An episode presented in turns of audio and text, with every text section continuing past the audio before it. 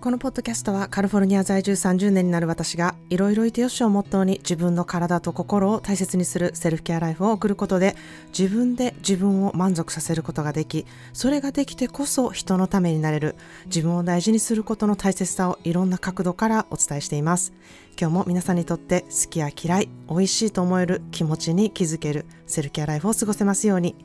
Your self-care life starts now.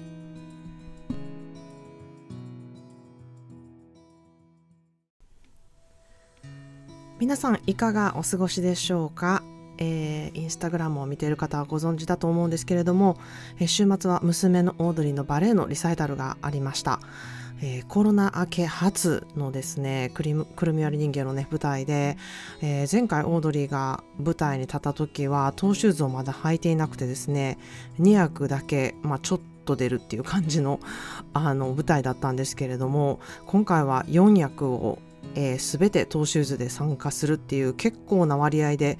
えー、参加してあのすぐまた着替えてまた出るみたいな、えー、そういうちょっと舞台裏も大変な感じで過ごすっていう経験もね、えー、してあ、まあ、何度かねこの最近のエピソードで、えー、このバレエ教室のことをあの話し合った知ってたと思うんですけれども、えー、オードリーの通っているバレエ教室は非営利団体の会社で、えー、みんなのボランティアでこう成り立っているものなんですね。ねもちろん、えー、発表会も、うん、親はがいろいろやらなきゃいけないことがたくさんあって、えー、ボランティアの人もたくさんいて、えー、寄付などとかもあのこうやってもらってやるイベントなんですね。まあ、だからうんだからこそこう感じることがたくさんあってですね私もものすごいいい経験だったなというふうに思っているんですね。まあ、もちろん私ボランティア活動っていうものはあのやったことがないわけではなくっていろんな学校のね、えー、行事だったりとかあのいろんなところのボランティアに参加したことあったんですけれどもなんか今回のボランティア活動で感じたことっていうのが結構たくさんいろいろありましてあのこれからもねまたちょこちょことこう、えー、伝えていきたいなというふうに思ってます。まああの私は主にソーシャルメディアでねバレエのことを宣伝したりとかチケットを売るっていう係だったんですけれども、えー、まあ時々ね、コスチュームのお直しを手伝ったりとか、まあいろんなところでこう人手が足りないっていうところみんなよってこう協力し合うみたいな、そんなイベントだったんですね。で、もちろんみんなね、子供のためを思って親は動いているんですけれども、ボランティアをやっている中にはですね、子供がいなくてですね、えー、ボランティアにをしている人もいて、あの、まあ、いろんなあの、話をしていくうちに、あ、この人の子供はバレエに来てるわけじゃないんだとか、あ、この人は子供が別にいない方なんだっていうことを知ることがあってですね、えー、とある、まあ、夫婦の方がいたんですけれども、まあ、すごく長い間、えー、ボランティア活動に関わっているみたいなんですね。で、いろいろお話をしていくうちに、こう、昔先生の知り合いだったっていうところから、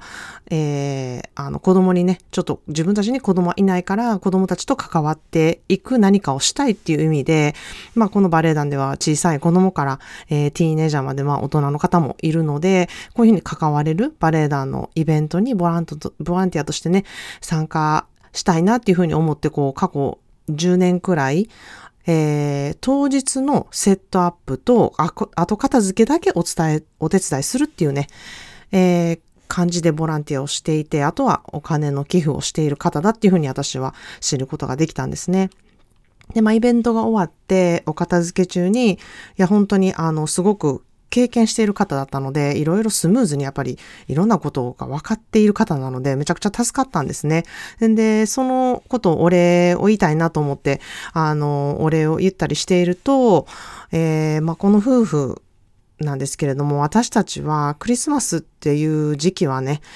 えー、このイベントのお手伝いをすることが自分たちのプレゼントになっているんだっていうふうに言っててですね、しばらくコロナでできてなかったから、そのプレゼントがまあ、なかったようなものなのよ。だからこうやってできることがね、あの、本当に嬉しいんだっていうふうに涙ぐんで、えー、お伝えしてくれたんですね。でもそれに私は、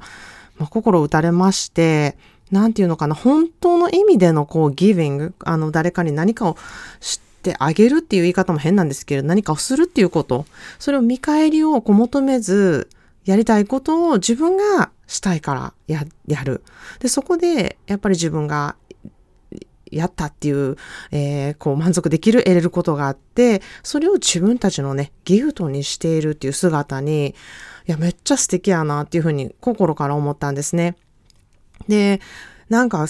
まあちゃんそんな風に思う人みんなおらんで、みたいに思う人がいるかもしれないんですけれども、いや本当に、まあ、そこにいてないとわからないことってあると思うんですけど、あの、綺麗事とかで言ってる人じゃなかったんですよ。本当に、あの、お手伝いできたことを心からエンジョイしている方たちで、いや、そんな人がまあ、ここにいて手伝ってくれてるっていうことが、ものすごく光栄に、あの、思ったんですね。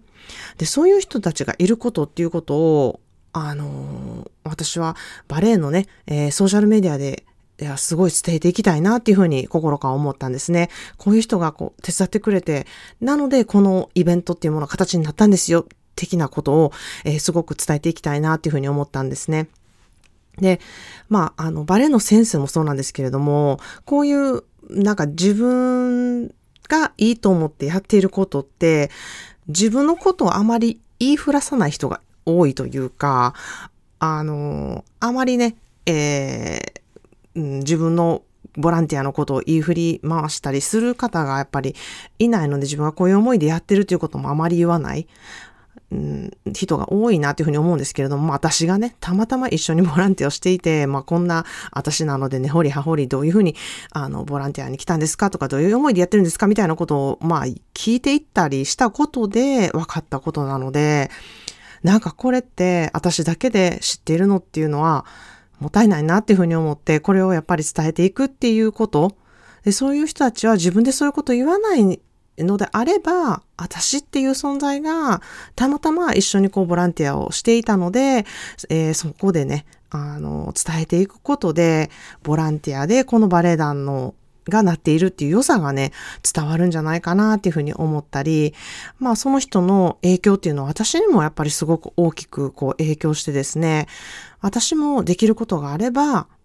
もしそれがね、ソーシャルメディアであれば、ボランティアでやっていくことで、私も学べること、そして自分が満足することがあるかもしれないなっていうふうに思って、あの、もちろんオードリーのためにやってるってこともあるんですけれども、オードリーがたとえバレエをやめても、私はこのバレエ教室のことをね、伝えていくっていうことをね、やっていてもいいなっていうふうにすごく思ってですね、もちろん、あの、こういうコミュニティがあるってことをやっていくこと、そしてバレエっていうアート、芸術をね、みんなに知ってもらいたいなっていうふうに思い、思いとか、えー、先生のアートへの情熱とか、そういうね、えー、ことがすごく感じ取った出来事でもあってですね、ボランティアなんですけれども、めちゃくちゃ得ることが多かったなっていうふうに自分で思って、ちょっとね、新たな情熱がね、自分の中でポッとできたなっていうことをね、すごく嬉しく思っているんですね。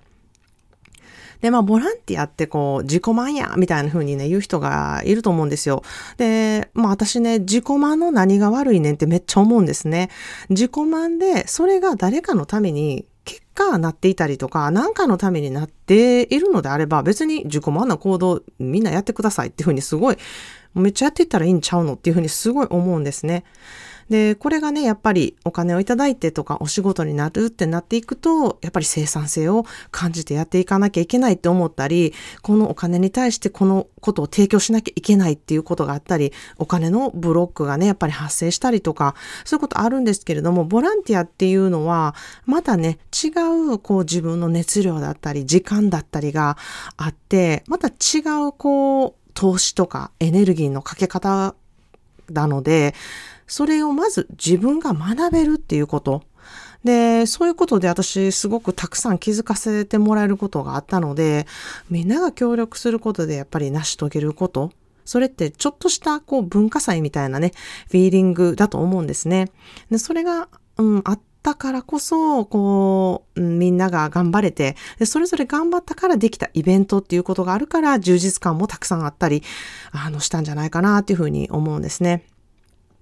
で、まあなんか私、オードリーのね、バレエの発表会なのに私のボランティアのことベラベラベラベラ話したんですけれども、まあオードリー自身も本当にずっとこう、マシに待った舞台だったので、もう本当に緊張するどころか、もう思いっきり踊っている様子が分かってですね、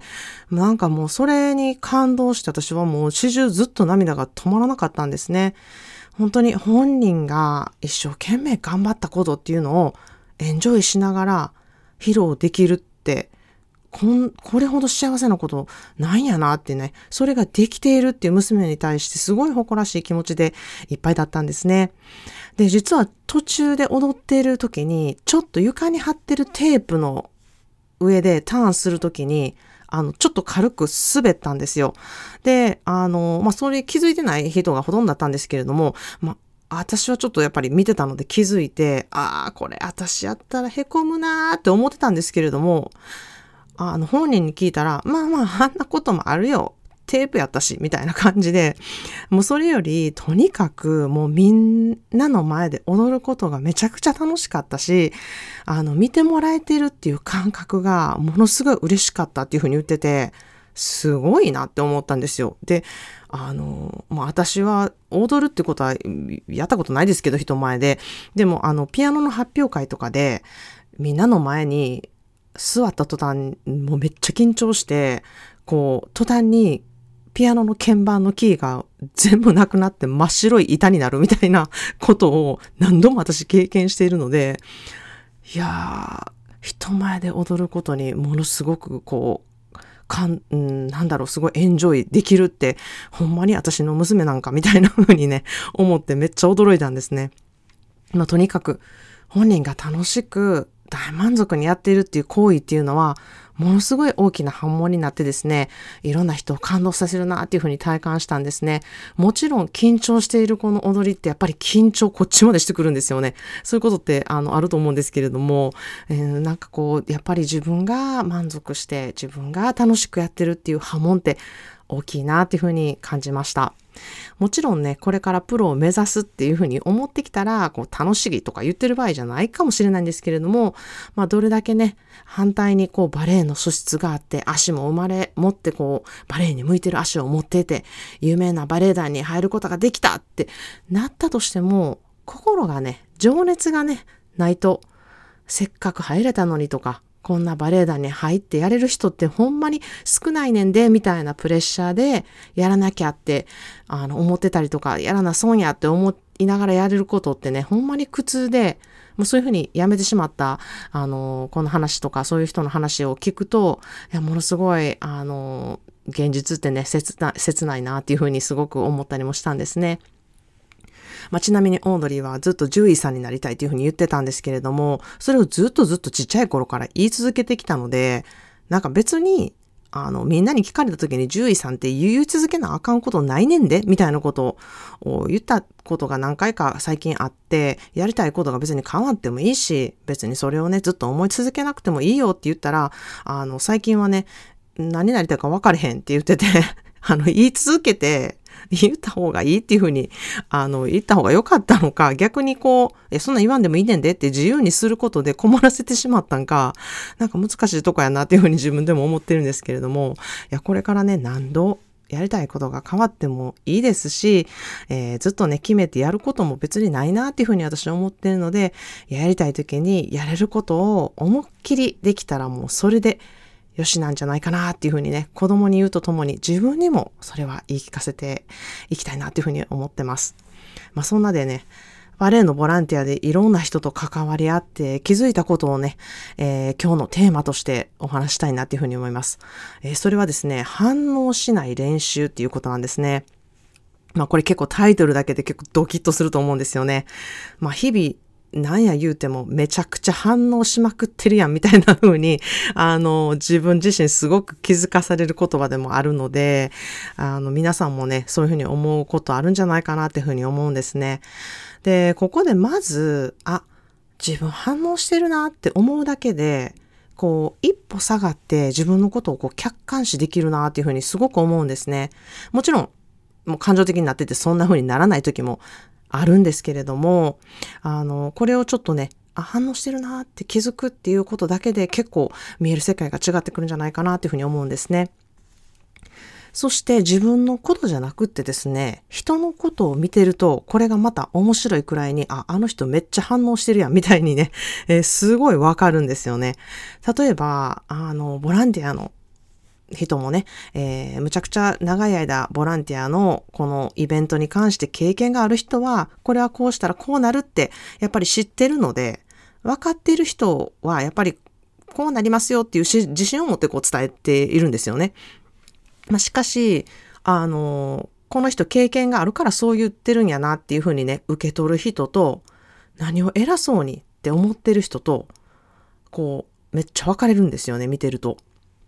で、偉そうやなって思った人は、他の人に、あの、私たちのことも知らないであの人偉そうに言っててっていう噂話をするんですよね。で、もちろんこの前者も後者も、とある人のその言動に反応してるから、こういうふうに思うんですよね。で、前者はもしかしたら余裕がちょっと少しあるのかもしれないです。えー、想像力がちょっとあって、この人は経験したから、あの、こういうふうにね、えー、言ってるんだろうなっていうふうに想像できてたのかもしれない。で、その反応を、あ、経験があるんですかっていう聞くことに変えてたのかもしれない。でも、後者の人は自分たちのことも別に伝えることをせず、相手のね、自信ある言動を偉そうだっていうふうに捉えてしまって、そこがムカムカするから、その自分の反応を他の人に噂話をするっていう言動にね、変えたのかもしれないなっていうふうに、こう見てて、私の推測ですよ。そういうふうに、えー、思ったんですね。まあどちらも同じことについての反応で、その反応の仕方で、こんなにも差が出るんやなっていうふうに、えー、思ったんですね。まあこれを客観的に私は見ててですね、まあ人ってこういう感じで反応するこう、生き物なんやな。そりゃもういろいろ問題も起きるし、コミュニケーションの取り方にも違いが出てきてもほんま当然やなっていうふうに思ったんですね。もしここでそれが反応しないことっていうふうにね、頭でみんな浮かべて、こう意識してたら、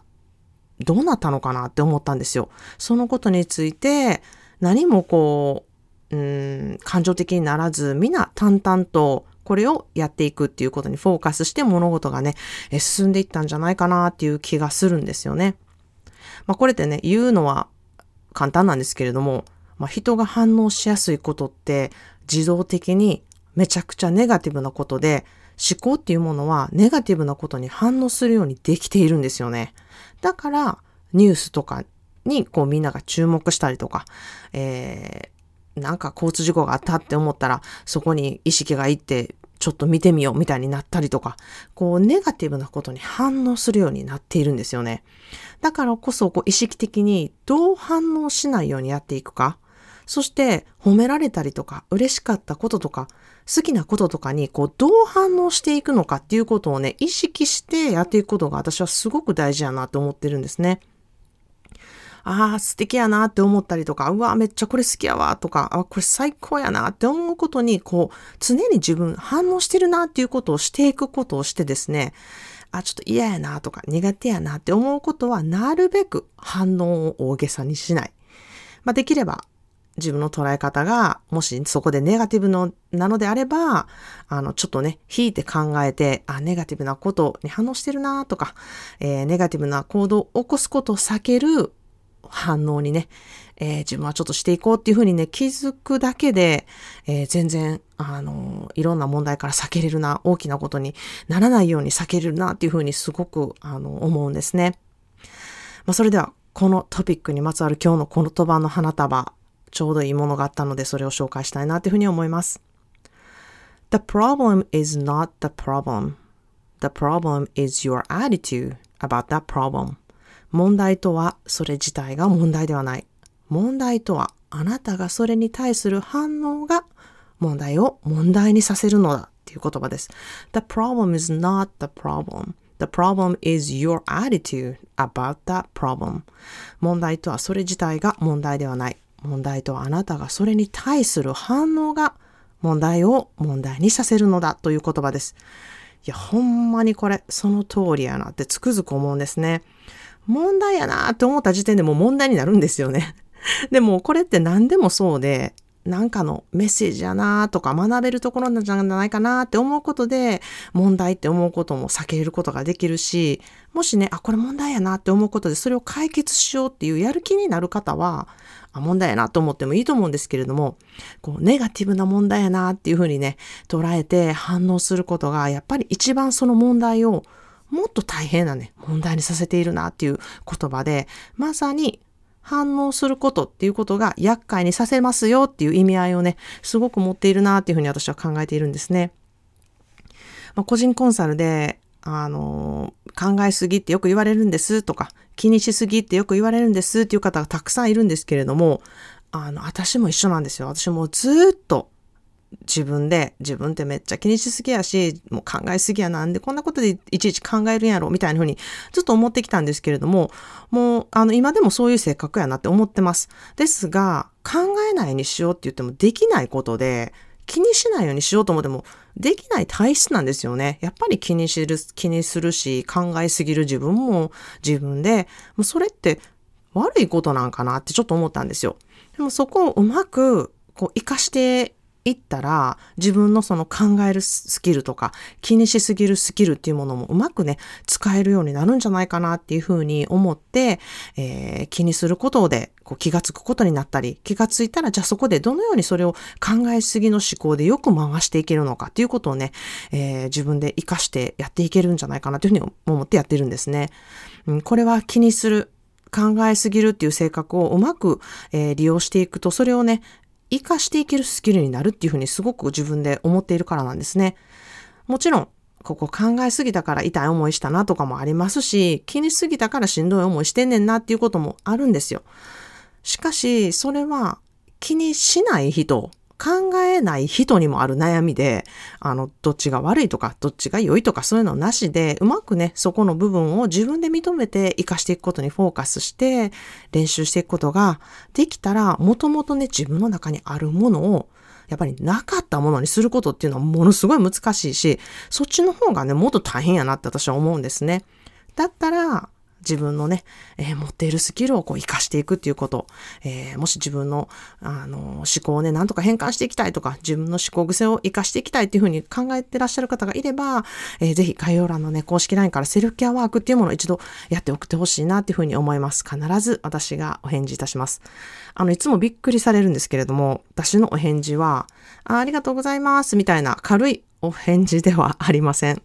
まあ、ですが、気軽に本当にワークをやってみて、そのワークが、まあ、どんな意味を持つのか、本当の意味でのセルフケアとは皆さんにとって何なのか、やっぱりそこってね、一人一人意味合いが違ってくるので、そこを理解できる一歩になればいいなと思って、すごく熱くお返事を返しております。